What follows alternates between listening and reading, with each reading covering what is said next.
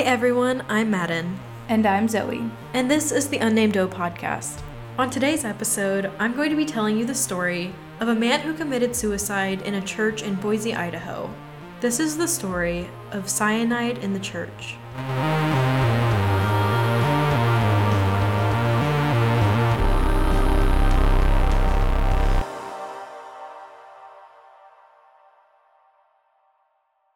Our story today begins in a church with a note. The church was Sacred Heart Catholic Church in Boise, Idaho, and the note was a suicide note. On December 4th, 1982, the body of a middle aged man was found under a pew in the church. According to the Doe Network, the man was seen alive at the pew around 4 p.m., shortly before the confession service was due to be started. However, according to a KTVB7 news article from 2021, the medical examiner estimated that John Doe had died around 12 p.m. that day, and then he was discovered about five hours later. I don't know why there are different times of death listed on different sources, so I'm not sure which is the correct one. And that's a pretty big range for time since death, right? Yeah, I think that most people seem to agree it's probably the 12 p.m. one, but I don't know why the Doe Network would have made a point to write that it was around 4 p.m. if it wasn't. There's always a possibility that I misinterpreted what the Doe Network was saying as well, but I'm really not sure which one is correct. Okay, weird. It doesn't really play into the story that much, though. What we do know is that John Doe was found with $1,900 in cash and the suicide note I mentioned earlier, which we'll get more to later. But nothing was found beyond the clothes he had on his back, and also a wallet in his pocket. That's a fair amount of cash, It's a lot of cash. Well, especially for the 80s. I don't know what the conversion is with inflation, but it's a decent amount of cash. It's a decent amount. Were his clothes fancy clothes or anything like that? I'll describe them in more detail later, but he is described as being quote unquote fashionably dressed. The John Doe was a Caucasian 35 to 45 year old man with sandy, possibly sun bleached hair and tan skin. He was clean shaven and his hair was groomed. He was 6 foot tall and 175 pounds at the time of his death, and he had died as a result of suicide. Now, the manner in which John Doe committed suicide was unusual to say the least. He had taken his own life using cyanide poisoning. That's not something you hear every day. It's really not, at least not now. No. I said I've that really cryptically. Yeah. I mean, I haven't heard of cyanide poisoning before, so I mean, you've heard of it before. yeah, like Just in the for- Hunger Games. I think that was Nightlock or Nightshade or something. Oh yeah. okay, well it was like basically the same thing. It was cyanide. Yeah. Basically. Yeah. Anyway, that's not important. I haven't heard of like cyanide poisoning since like World War II stuff. Really? Yeah, like I don't feel like people just like get cyanide and are like, okay, here we go. I feel like it was more common in the 80s than we think.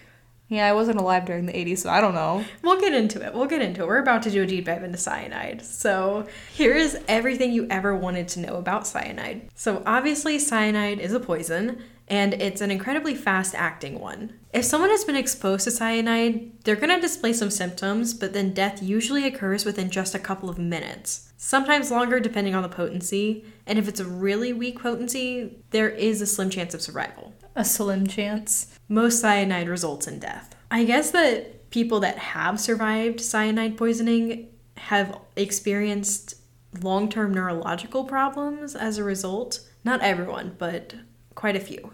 You can measure the level of cyanide in someone's bloodstream, but this takes some time. If someone has 0.5 to 1 milligrams per liter of blood, the poisoning is considered mild. If they have 1 to 2 milligrams of cyanide per liter of blood, the poisoning is considered moderate. If someone has 2 to 3 milligrams of poisoning per liter, it's considered severe. And anything greater than 3 milligrams will almost always result in death. So these lower potencies, they can survive? Yeah. Okay. In it's just when you get over that three that you really have no chance of survival. Yeah, pretty much. Cyanide poisoning first displays itself as a headache, dizziness, a fast heart rate, trouble breathing, and throwing up. Then more severe symptoms begin to set in. The victim's heart rate starts to slow dramatically and their blood pressure drops, and they'll likely lose consciousness, followed by seizures and cardiac arrest, all within a few minutes. That sounds so horrible. If he was under a church pew, how did nobody notice this? Actually, there were people in the church at the time that he committed suicide. Did they see it or notice what was happening or did they just No. let it be? I guess he was sitting in the back. It was like the church was pretty empty and there were a few people sitting in the pews towards the front, but he was in one towards the back. And cyanide, you know, as a death, it's really fast acting. It's over in a few minutes and it's not guaranteed that someone will have seizures if they take cyanide. So he could have just kind of slipped to the floor and been under the pew. Yeah, but if your heart is racing, I feel like you're to start breathing heavier. You said trouble breathing. Like, those are things that you can notice. Throwing up, like, people are to notice that. You would think, but I guess no one noticed. Whenever they did find him, I believe he was cold to the touch. Like, I don't think they found him for a few hours. Like I said earlier, it was probably that 12 p.m. death time and four to five hours before they found him. Even though there were people in the church, which is strange to me. But I guess when they found him, he wasn't completely hidden under the pew. He was kind of in a kneeling position with his head down. So maybe they thought he was praying or something. Okay, that gives a little bit more clarity because I was trying to rationalize in my head. I did not grow up Catholic, but I grew up going to church. And I know Catholic churches function fundamentally different than churches that I've been to. But I mean, if you see somebody in a pew, you like I feel like you usually go check on them. Like I one of the churches I went to, people would pray a lot after service sometimes or before the service or whatever. If they were there for too long, somebody would usually go pray with them again or double check they were okay because you just check on people. Another thing is that this was happening around the time of confessionals, so I think people that were there were within the booths, maybe, or they were filtering in and out of the confessional booths and then probably leaving the church. So they probably only passed him on their way in and on their way out. They were just sticking around for confession and then leaving. That would be my guess. Okay, that makes more sense. I just don't know how Catholic churches function. I don't really either. I didn't grow up going to church, but I know that confessional booths are booths and they're enclosed because they're supposed to be private. Yeah, I actually did a project where I went to a Catholic church and I like toured the church a little bit. And the confessionals were inside the sanctuary, but like separate. Yeah. There was like a confessional booth. You have to walk in from the lobby area into mm-hmm. the sanctuary area. And it was a room inside the sanctuary, kind of towards the back. So, like, kind of secluded, private. Yeah. Yeah. Right, yeah. because people are confessing their sins. That's supposed to Yeah. be between them and their priest. But I could definitely see where if you just walk in the front door, and I don't know what this church looks like on the inside, but if you walk in the front door, you kind of pass someone who looks like they're kneeling praying, you don't want to bother them. You go sit in the front pew, wait for your turn in confession, do your confession, and then you just walk out and you're like, oh, he's still praying. I could see where you're not really that concerned about it. No, that makes sense. I get that. I thought they were in a service, I guess. Mm-mm. and I didn't realize they were just praying. And I guess, like, I guess Catholic churches are just open kind of all the time. You can kind of come and go, from what I gather. I think there's supposed to be a priest almost always there, maybe. We do know that eventually a churchgoer found him. Am I just super hyperfixating on this for kind of no reason? No, I mean, I think it's a really valid question to wonder how no one realized this sooner, especially with the cause of death being cyanide. All right, now back to cyanide. I had always heard of cyanide being taken in pill form. I just always think of a cyanide capsule, I guess. I guess I really just think about the Hunger Games because they like put it in their little pouch and they, they just like, they, yeah, they just bite it. yeah, that's what that little noise, that, that, that's Yeah, what that was. she pretended to bite like a capsule that would be on like a vest, like in the Hunger Games. And I'm pretty sure, isn't that what they did in World War II? Or am I pulling that out? Am I, is that really No, what happened? I, I think soldiers slash spies used to carry cyanide capsules that Isn't they that- could reach without their hands. Yeah. So that they could, you know, commit suicide rather than risk giving away information if they were captured behind enemy lines or whatever. Now, one of the reasons I always think of cyanide being taken as like a pill form is because of the Tylenol murders.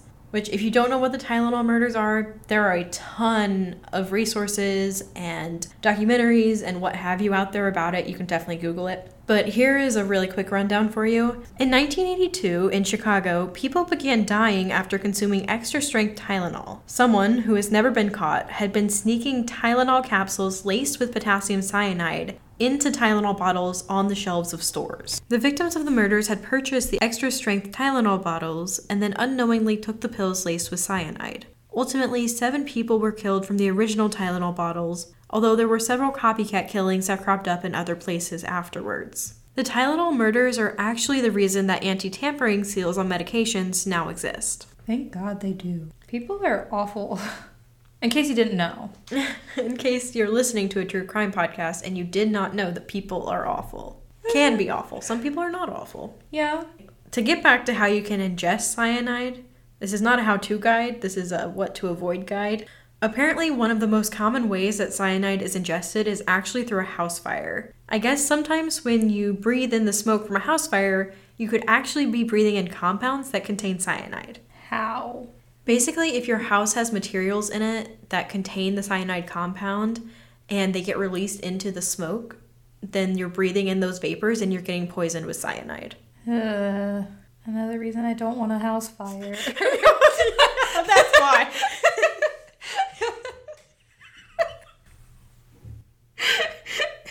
I mean, I Are said you another. keeping a list? No, I mean, it's just Add that another... one to the list. no, it's just another reason that like I don't want my house to catch on fire. Like, what is wrong with that? I don't want my house to catch on fire. No, but like, why do you need reasons that you don't want your house to catch on fire? Like, just not wanting your house to catch on fire should be enough. Okay, let's let's get back to it. Hydrogen cyanide gas and many cyanide salts are compounds that contain cyanide, and they're not just found in the smoke from house fires. Now, I know I said that house fires are one of the most common ways to ingest cyanide, but they are certainly not the only way. Metal polishing, certain insecticides, specific medications, and very specific seeds like apple and apricot seeds can all contain cyanide. However, the seeds, like in an apple, if you accidentally eat an apple seed, you will not be poisoned with cyanide. Let's get that straight. They contain very, very trace amounts. It's tiny, it's not enough to do any damage. So if you accidentally eat an apple seed, do not worry. But yeah, they all contain compounds that have cyanide in them. In addition to cyanide poisoning via air vapors or ingestion, cyanide can also be absorbed through the skin.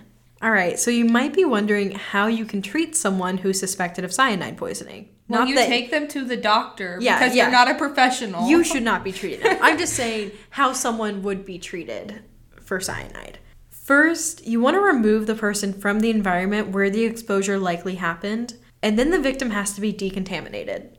In most cases, decontamination just involves destroying the clothes they were wearing and washing their hair and body. Then, to treat the victim, they're given medical care and 100% oxygen, as well as vitamin B12, amongst other things. The reason that 100% oxygen is given to cyanide victims is because cyanide works by interfering with cellular respiration. This means that the body's tissues can't absorb or use oxygen and they start to shut down. I know I told you earlier that cyanide was used in the Chicago Tylenol murders, but it has also been used in some pretty horrible ways throughout history. Cyanide was used by the Nazis in order to commit mass genocide, and it was also used at the Jonestown Massacre. Just like I said with the Tylenol murders, there are a lot of great resources out there about the Jonestown Massacre, so definitely research it if you want the full story, but here's a mini deep dive for you. Jonestown was a settlement in Guyana that was created by a religious cult known as the People's Temple. On November 18th, 1978, 909 followers of the religion died in Jonestown.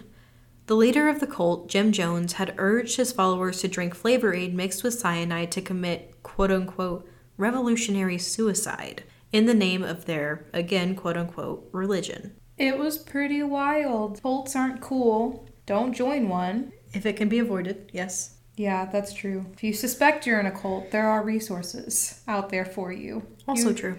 You can get out. While some drank the cyanide mixture by choice, evidence shows that many were poisoned against their will. At least 70 people were injected with cyanide, and quick content warning for discussion of death of children. One third of the victims were children. Guards were instructed to shoot and kill anyone who tried to run from the massacre.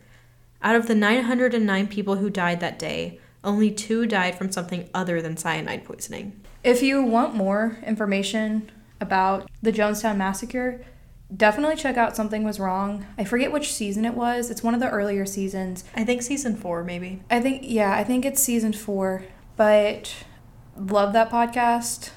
But she does a really good job covering it and talks to people who were involved in it and survived. It's really crazy. But yeah, you can check it out. Definitely go check them out. They're pretty cool. So there you go. There's your deep dive into cyanide. And with all that said, let's get back to the case. Zoe, I already described John Doe's physical characteristics, but let's get into what he was wearing because I think it's decently distinctive. He was wearing a long sleeve green shirt that was described by the Doe Network as quote unquote casual, a pair of blue jeans, and cowboy boots. He was also wearing some accessories, including a belt that had a white metal buckle, a Seiko brand wristwatch, and a nickel silver bolo tie with a turquoise stone in the center. One really interesting thing about this bolo tie is that on the back, P period white was stamped. This is assumed to be the signature of whoever created the tie. Zoe, do you want to describe what a bolo tie is for anyone who might not be familiar? Okay, a bolo tie is it's got like fringe that hangs down. Like where the tie part is, it's fringe instead. Where a normal tie would tie at, that is actually a, it's sometimes a piece of metal or some type of stone. It's like a triangular fastening that connects the fringy string stuff. It's very distinctive. If you've seen a Wild West movie, you've probably seen a bolo tie. Or if you've seen Wizards of Waverly Place, the principal wears them all the time. It's like a huge joke in the show. Yeah, pretty much. They're just kind of a Western styled tie. Yeah. It's like cowboys were like, forget ties, we're gonna make our own.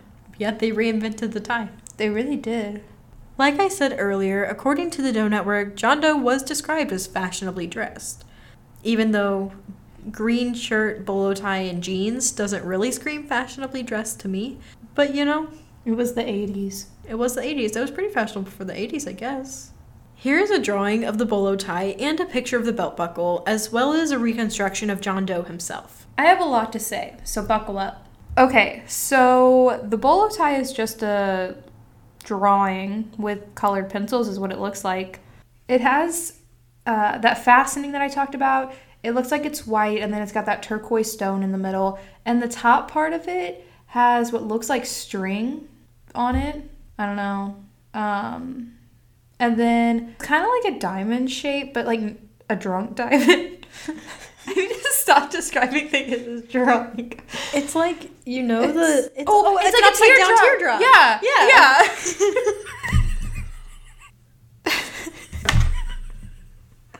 but, but no, it's an, it's upside, an upside down, down teardrop. teardrop. Yeah. The bottom part of the upside down teardrop is pretty plain.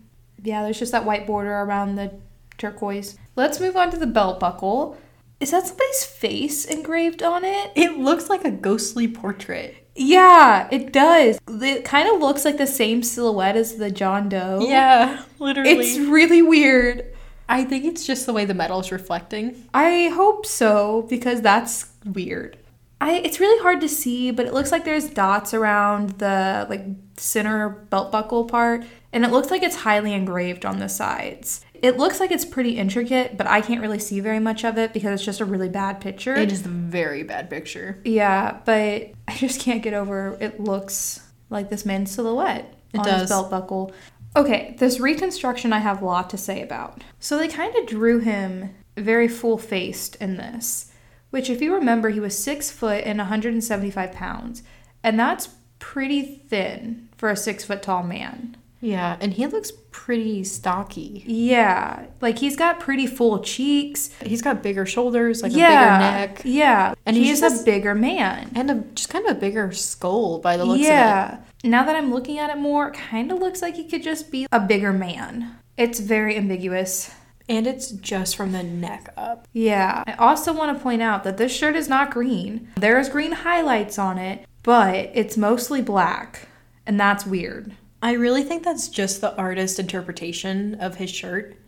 Because there are green spots. So I think they're just trying to show like this part's in shadow, so they colored it black.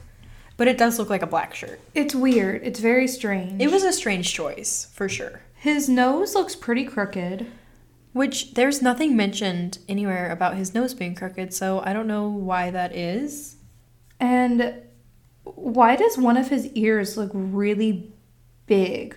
Like you can only see one of his ears and the other is covered up by hair. So either his hair is uneven or he's got one bigger ear than the other. I don't know what's going on there. It wasn't mentioned, so it's likely just artist interpretation or just kind of I don't know. Nothing else is really distinctive about his face. His eyes are just like not distinctive. They're not downturned, they're not anything. It's really hard to see depth on this, so I don't even know if they're hooded or anything like that. His lips seem pretty full actually. If you remember what I said earlier, John Doe also had a wallet in his possession. All it contained was $53 in cash, but there were no forms of identification or distinguishing pieces of evidence within the wallet. It kind of seems like he didn't want to be identified if he didn't have any ID in there. Yeah, I don't think he did want to be identified because he took all his ID out of his wallet and he went to the church to commit suicide. He didn't do it in his home or somewhere he was familiar with, although he may have been familiar with the church. We don't know. But if nobody recognized him, I would say it's probably more likely that he would have only been familiar with it when he was younger or something like that. We'll get into some theories later, and then you can let me know what you think. But now that we've covered what was found on the John Doe, let's circle back to what was found in his possession, which, if you remember, was $1,900 cash and a typed suicide note that was found in his shirt pocket. The note began, quote, in the event of my death, end quote, and then explained that it was the man's wish that the cash on his person be used for his funeral and cremation. Then, if there was any left over, he wished that it would be donated to the church. The note ended with, quote, God will see to your honesty in this, end quote. The suicide note was also signed, but it was signed with a fake name, William L. Toomey.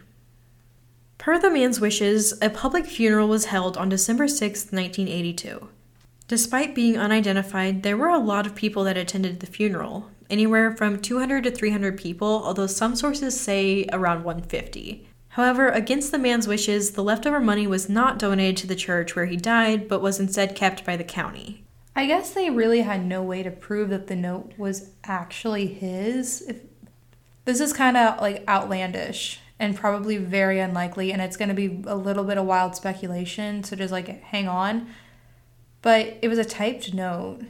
He could have been poisoned, hypothetically, and somebody may have just been wanting to give the money to the church and just make sure this guy wasn't identified. And again, that's wild speculation. And I know we're going to talk about theories in a little bit, mm-hmm.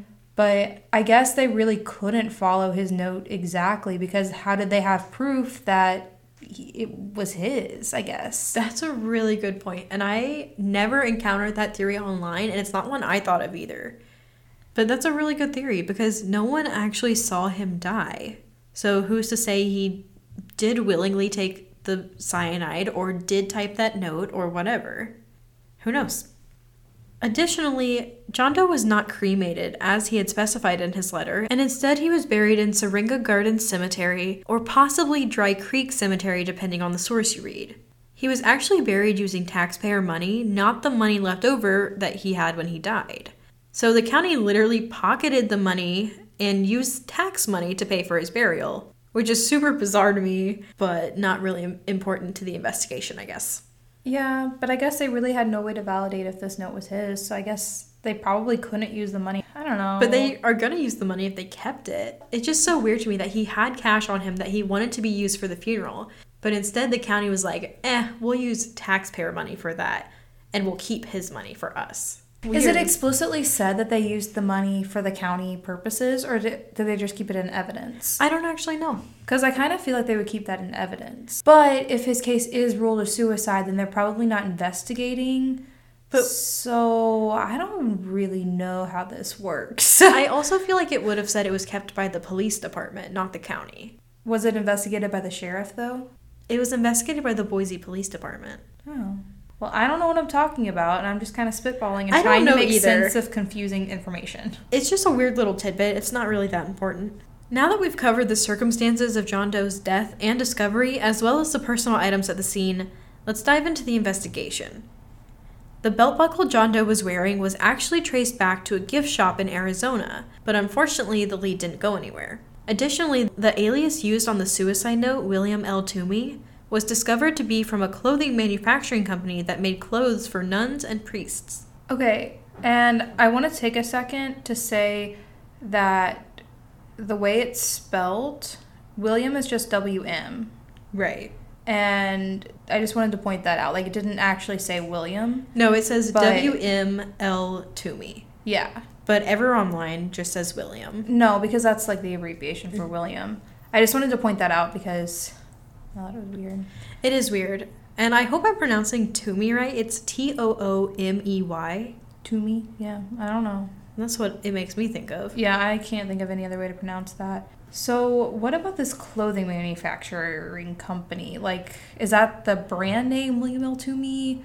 How is this related? Here's the thing. I guess Toomey is the only thing that's connected. The William L part, I guess, is just fake. At least that's what people think now, or that's what the police think now. But Toomey is associated with this company that's, I think, based in the East Coast, or it used to be. Interesting. Did they look at any connection possibly to this clothing company, to this guy? I don't know. I know for a long time they just worked on tracking down this name. And some people always thought it was a fake name but didn't know what it was connected to. Some people still think it's a fake name but don't think it's connected to the clothing company. Some people think that it's a real name but maybe just possibly a f- fake first name. Well, I think it's really weird that his name isn't spelt out. Like, again, I don't think he wanted to be identified. People- Or if he was murdered, they didn't want him to be identified. Which, again, I'm wildly speculating and I need to back off. Here's another thing. Apparently, the signature, William L. Toomey, on the note was handwritten. Like, it was a handwritten signature, even though the note was typed.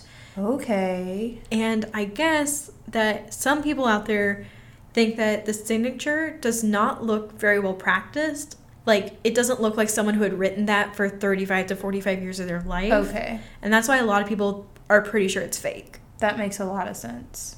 Also, because of the Arizona belt buckle and the fact that the man had a pretty tan complexion even though it was December in Idaho, investigators theorized that he came from California, Arizona, or New Mexico. Or possibly Texas, I saw in one or two sources. But California, Arizona, and New Mexico were on the most prominent sources. I don't know why they specifically call out these three states when he could have just have easily have been from Utah or Oklahoma or anywhere else in the Southwest. But the Doe Network only lists him as possibly being from those three states. They must know something that we don't, maybe. I don't know. I don't know. Weird. But even with the hunch about John Doe originating from somewhere in the southwestern US, investigators followed leads as far as Pennsylvania, New York, Oklahoma, Tennessee, and Illinois. But no new information came from any of those leads. Investigators have not been able to exclude anyone from being this John Doe, which is most likely due to the fact that he does have fingerprints available, but it's unknown if he has dentals or DNA available. Well, if he's buried, have they exhumed him or anything to try for DNA or to get his dental records? I don't think he's been exhumed that I know of. okay. All right, Zoe, are you ready for some truly wild theories about this John Doe? Here's one interesting speculation that the Doe Network lists with this case. Some people think that John Doe may have been involved in the murders of two priests from Odessa, Texas, and Yuma, Arizona. The Doe Network says that there's no evidence to support this theory, but I have seen it a lot online, so I wanted to research it and see just how little evidence there really was. I can't believe that this case is even being brought up right now. I know we're about to talk about it, but this case actually just had a huge, huge breakthrough. And you should go check out the Crime Junkie episode about it. We'll link the episodes that are relevant for this case. Because, guys, it's crazy. One of the cases that John Doe has been very loosely connected to online was the murder of Father Patrick Ryan. On December 21st, 1981, Ryan was brutally beaten to death in a motel in Odessa, Texas. A man named James Reyes was actually wrongly convicted of this murder, but he was exonerated just a couple of weeks ago as of the time of this recording in October 2023. Additionally, upon Reyes's exoneration, we do know who killed Father Patrick Ryan, but unfortunately, both the killers are deceased. Now, Zoe, do you want to tell us about the breakthrough that this case just had because it's massive? Yeah. So, Madden touched briefly on the case, and we're, we won't cover it because that's not really like our space. And Crime Junkie did an excellent job covering this case, and we're gonna link out so you can listen. But James Reyes was wrongfully convicted of the murder of Father Patrick Ryan. Like, there is literally no way he could have murdered this man. And it was because two people listened to the episode about Father Patrick Ryan. And I think the only reason Reyes was convicted is because he gave a false confession. There was some circumstantial evidence, and Reyes did give a false confession, and ultimately, somehow, it was enough to convict him. Yeah, somehow the jury just decided to convict him, but it was crazy. I don't understand how he was convicted. But I think there was a lot of prejudice involved. Just listen to the Crime Junkie episode, they'll dive deeper into it. But what I really want to point out is that it was because a couple listened to Crime Junkie and listened to this episode. They were from Odessa, where this murder took place. I think the husband's father is the police chief in Odessa or something like that. And so this couple talked to him and they're like, hey, this guy could not have done this. Like, you need to reopen this, you need to reinvestigate this. And they did. And they realized that there's absolutely no way he could have done this, so he was exonerated because somebody listened to a podcast. This just goes to show why podcasts can change things. If those people hadn't listened to Crime Junkie, then James Reyes could have still been seen as a murderer for the rest of his life when he wasn't. He was innocent. And I don't believe that this John Doe is one of the murderers of Father Patrick Ryan. I don't know that for sure. I don't know the names. I don't think those have been publicly released yet. We just know that they're deceased. But I just can't believe this connection. And I just really want to point out that podcasts really do make a difference. And there's a reason that we do this. Like, we're not just doing this because we like to hear ourselves talk. Podcasters in the true crime space that are doing it ethically are out here trying to make a difference and get these cases solved. I'm off my soapbox now. that turned into a soapbox. I'm sorry. Yeah, I think you're exactly right. And you listeners out there who are listening to these podcasts every week or whenever the other podcast release schedule is, listeners make a difference too. It's not just the podcasters doing the work. You guys are doing the work out there too. It's because of the listeners that James Reyes is exonerated. You guys you guys are just as important, if not even more important, than us podcasters doing research. Yeah, so keep listening, keep sharing those stories. It gets to the right people, and then the right people make moves, and things happen. That's what happens. Now, let's get into the other murder that John Doe is possibly very loosely connected to. The other priest murder that John Doe is speculated to be connected to is that of Benjamin Carrier. On November 10th, 1982, Carrier was found dead inside his motel room and he had been suffocated to death. In both Ryan and Carrier's cases, their vehicles had been stolen but were later found pretty far away. Both priests were known to pick up hitchhikers and both were found in motel rooms. Some people think these cases are connected, some people don't, but there are a select few people in the camp that John Doe may have had something to do with these two murders. I really don't know why people think he's connected to these murders because everything I just told you is everything that connects him to these murders. Like, there's almost nothing. There is nothing. It's just the fact that he was found in a church. In a church. Literally, In a Catholic church. The only ties are that John Doe may or may not have been from the Southwest and maybe had a tie to Catholicism. I am pretty positive that this is just not it. I don't think it is. He is one of the unnamed killers of Father Patrick Ryan. But like you'll see with most, if not all of the theories that I'm going to present to you today, it's pretty flimsy. With that said, let's get into the next theory. For this next theory, I'm going to circle us back to something I mentioned way earlier in the episode. Do you remember what I told you about the Tylenol murders when I did my deep dive into cyanide? Yeah, but there's no way they think that he was the Tylenol murderer. Oh, yes, they do. They do think that. Uh, uh, This is something that gets brought up online a lot by web sleuths and other online detectives. The Tylenol murders happened just two months before John Doe took his own life using cyanide. This is okay. I see the connection. It's Yeah. flimsy, but I see it. This has led some people to speculate that perhaps John Doe was actually responsible for the Tylenol murders and then he felt guilty or didn't want to be caught, so he committed suicide and used cyanide to do it. Okay, but Chicago's not super close to Idaho.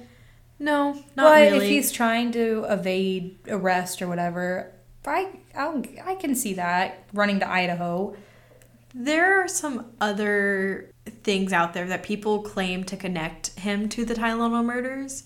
But when you really dive into the Tylenol murders, it just doesn't add up. This is like way more than I was going to get into for the murders, but I guess after the murders happened, Johnson and Johnson did a huge recall of all their Tylenol products. It was massive. And I guess that some of the Tylenol that was tainted had been produced in a production plant in Texas. And so people are connecting John Doe possibly being from Texas to this Texas Johnson and Johnson Tylenol plant that some of the tainted bottles came from. But the reason I didn't mention this to begin with is because the cyanide was slipped into the bottles once they had already hit the shelves. Someone went into like a CVS opened a bottle, put cyanide in it, and put it back on the shelf. It was not placed in it at the production line. This is totally a red herring to me. Yeah, I was already skeptical of this. But hearing how people reason this as being possible makes me even more skeptical and more like this did not happen. Yeah, they're reasoning it without doing the necessary research. Yeah. So And also, didn't you say Texas isn't one of the places that he's like officially said that he could be from? some people think he might have been. But it's not like on the Doe Network. It's not on the. Doe Network, but the Doe Network also sometimes lists weird things. Right, but, But it's no. more it's more reliable than Web Sleuths and Yeah. Reddit. Some newspapers do say that he might have been from Texas. Okay. I don't know. Everyone agrees that he's probably from the Southwest, maybe. Yeah. But that's only because he had a tan in the Western style. But I know people that wear Western style in the Midwest. And Like- like, there's nothing that would stop someone in Florida from having a tan and also wearing Western style. No, that's a really flimsy kind of connection. Yeah. I really don't put any weight into this theory. I think the only connection is the cause of death. Yeah. Weird. But a lot of people online also point out that cyanide was not that difficult to get in the 80s. So then it literally there's not a connection. If cyanide No. was like impossible to come by. It was not. It was not just on a CVS shelf. Like you it was not an over-the-counter medicine. You could not just walk into a drugstore and buy cyanide. However, it was apparently not that hard to get. So the fact that John Doe died of cyanide only a few months after the Tylenol murders, not as improbable as it might seem. Yeah.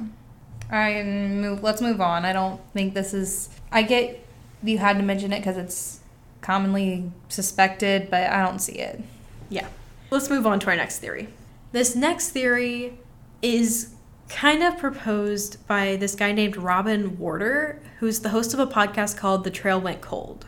He featured John Doe's case in one of his episodes, and he believes that John Doe may have had personal connection to Sacred Heart Church where he committed suicide. Which is reasonable. I Like, could I, see I can see that. Like, I could see why that's a reasonable guess. It does seem interesting that someone would commit suicide in a church they had no connection to. Yeah. But that doesn't mean someone wouldn't do that. Right. Exactly. Some people think that John Doe didn't have any connection to this specific church, but rather he chose to take his life in a random church because he knew his body would be taken care of Interesting. Okay. instead of being left somewhere Yeah. without being found or something, I yeah, guess. that makes sense. However, another reason that Warder believes John Doe may be familiar with this church, or at least was in the Catholic faith, is that the Catholic Church used to really look down on people who died by suicide, and it was considered a sin. That's something that I was going to bring up earlier because I feel like a lot of Christians believe or have believed, I don't know, I can't speak for all Christians right now, but that if you die by suicide, it's a sin and you like will go to hell. I did Google it. I guess that's not as common now. Some Catholics now believe that even committing suicide, you can still, you know, you're not damned for all eternity. But Warder suggests that perhaps John Doe went into the church to seek absolution from the priest in the confessional before he committed suicide, but never got the chance. Which I could see. It's a reasonable speculation, but as we've said many times before on this podcast, a lot of speculations just seem like they could make sense because we don't know. Yeah. I can put more weight behind this than some of the other theories you presented, Yeah. but still, My only question And- would be if you do go into a church with the intention to commit suicide, but you're seeking absolution first from the priest, why would you commit suicide before you get to speak to the priest? maybe he thought he had more time. Maybe he didn't realize how fast cyanide would work. Maybe. Maybe there were more people in line than he was expecting. Like maybe he walked in the church, like had already taken the cyanide and just didn't get a chance to get in there. I don't know. Yeah, that's fair. It's not a totally out of left field theory, but I just don't think we have enough information. Yeah. Other people online also believe that John Doe may have had a personal connection to the church, but they don't think that he was seeking absolution when he died. I'm going to stop here and give you a content warning because I'm about to very briefly describe a case involving child pornography, which could be very triggering. If you want to skip ahead, feel free. You can rejoin us later in the episode. Listeners, if you want to skip this part, you can join us around 4505. In 2018, W. Thomas Faucher was arrested for the possession of thousands of materials relating to violent child pornography. Faucher was a priest in the Sacred Heart Catholic Church when John Doe committed suicide. Do you know how long prior he had been a priest at the church? I don't know for sure how long he had worked there. Okay. I know that by 2018 he was retired. So he was probably an older man. I think priests in Catholic churches go to different churches like every so often. I think I could be making that up. I don't know.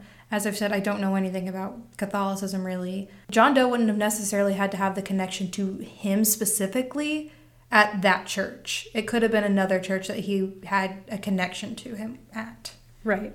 According to prosecutors, the evidence collected from the former priest's home, because he did lose his priesthood after this, I would hope so. I would hope so too, was some of the most disturbing that the Idaho Internet Crimes Against Children Task Force had ever encountered. People are sick. When detectives searched the material at Faucher's home, they found his online writings about his desires slash plans to commit absolutely heinous crimes against children. This case has a lot more information to it, but it made me so incredibly angry as I was researching it, and I couldn't even fathom writing Faucher's story and giving him a platform to share it with you any more than I had to. So that's as far as we'll go with his crimes. What a terrible human being. Luckily, Faucher died in prison and will never be able to hurt anyone ever again.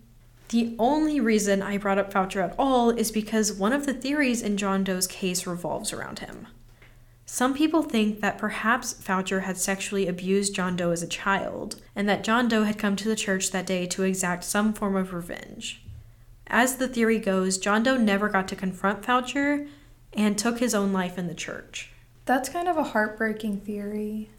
But I mean, we know that there's a lot of sexual abuse allegations going on right now. Especially in the Catholic Church. Yes. So for me, this theory isn't too out of left field, maybe. With all of these theories, they're very crazy, but we have no idea what happened to this guy. And I don't think we will until we know who he is. And again, this theory kind of makes sense to me. I think this would have been way less reliable of a theory if someone had just been speculating this, but the fact that Faucher was convicted of all of this Right. gives it a little more weight. Right. There is no denying that Faucher is a horrible, awful, disgusting excuse for a human who deserved every single second in jail. And more. He And deserved more. time. But this theory about John Doe does feel pretty speculative to me.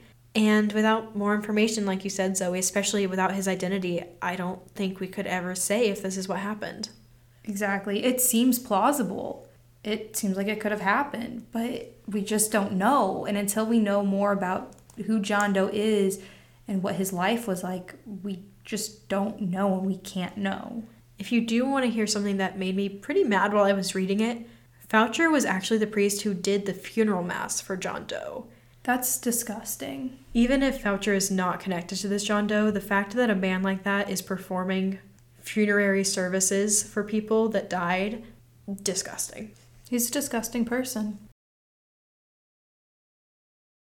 Let's move on to our last theory now. For our last theory, I guess some people think that John Doe may have been a spy or involved in some kind of espionage. There's no evidence to suggest this beyond the cyanide, and it kind of feels like people are maybe watching too many spy movies. But Zoe, what do you think? I don't know a whole lot of spies who dress up in Western gear. I don't know, what he would have been spying on. No, I don't know what's going on in Idaho, but Idaho is literally the state that I forget about the most often. And I think that spies carry cyanide in case they're literally captured, Yeah. not just to walk into a church Yeah, no. and decide that they want to take their own life. Like that's not usually what spy cyanide is for. I don't think. I don't even know if spies still do that. I feel like that might be a sci-fi movie thing. I just feel like this is somebody writing their own novel and trying to get ideas from reality, and I think that's not cool. Yeah, I don't give this theory much weight, but No. it's out there, so I I wanted to hear your thoughts. Unfortunately for this John Doe, just like there were no exclusions, there don't seem to be any potential matches out there either. People online are so focused on why John Doe committed suicide and his connections to theories of varying degrees of plausibility that no one has suggested any matches, and no matches have really been examined in this case. I did do my own search for matches, but there doesn't seem to be anything out there. I think the most likely explanation is that this John Doe is simply not in a database yet. And unfortunately, that's a reality with a lot of these cases. As far as what can be done next, we need to keep investigating. Boise police told a local newspaper that John Doe's case is still open technically, but no one within the police department is actively working on it. I think we should start working on this case again, and I think the first step is exhuming John Doe's body to extract DNA and maybe complete an updated forensic reconstruction And isotopes. and isotope testing. That would be really beneficial to know if he was actually from the Southwest. We know that it was John Doe's wish to be cremated, but maybe he was buried for a reason. Maybe if we can get DNA and identify him, he could be cremated as he originally requested. This case is far from unsolvable. I think we just have to push to get it actively investigated again. John Doe may have taken his own life, and with that, his identity too. But I think with more investigating, his name can be found and he can be laid to rest like he wanted to be. If you or anyone you know has information about the John Doe from Boise, Idaho, you can contact the authorities and their information is on our website. And if you need an extra fix this week, go join our Patreon. We have some really good content on there. We've already got two mini episodes and two full episodes, and we cover missing persons cases, we cover doe cases, we cover a lot in our Patreon, and it's really fun. We're kind of more lighthearted in it. Um, so if you enjoy listening to us here, definitely go check out the Patreon. The subscription is just $5 a month, and we donate a portion of what we earn from that Patreon to help make change in these cases. And if you are enjoying our episodes, please leave us a five star review wherever you're listening or share us with your friends and family. Getting these cases shared is one of the best ways they can be solved. As we saw in this episode, if those people hadn't been listening to a podcast, that case wouldn't have been solved. So share our podcast, share other people's true crime podcasts. Listeners, you make a difference. It doesn't matter if we just make a podcast, it matters if you listen and take action. Thanks for joining us on another episode of the Unnamed Doe podcast. We'll see you next week. This episode was written and researched by Madden Delaney. All editing and music was done by Zoe Reese.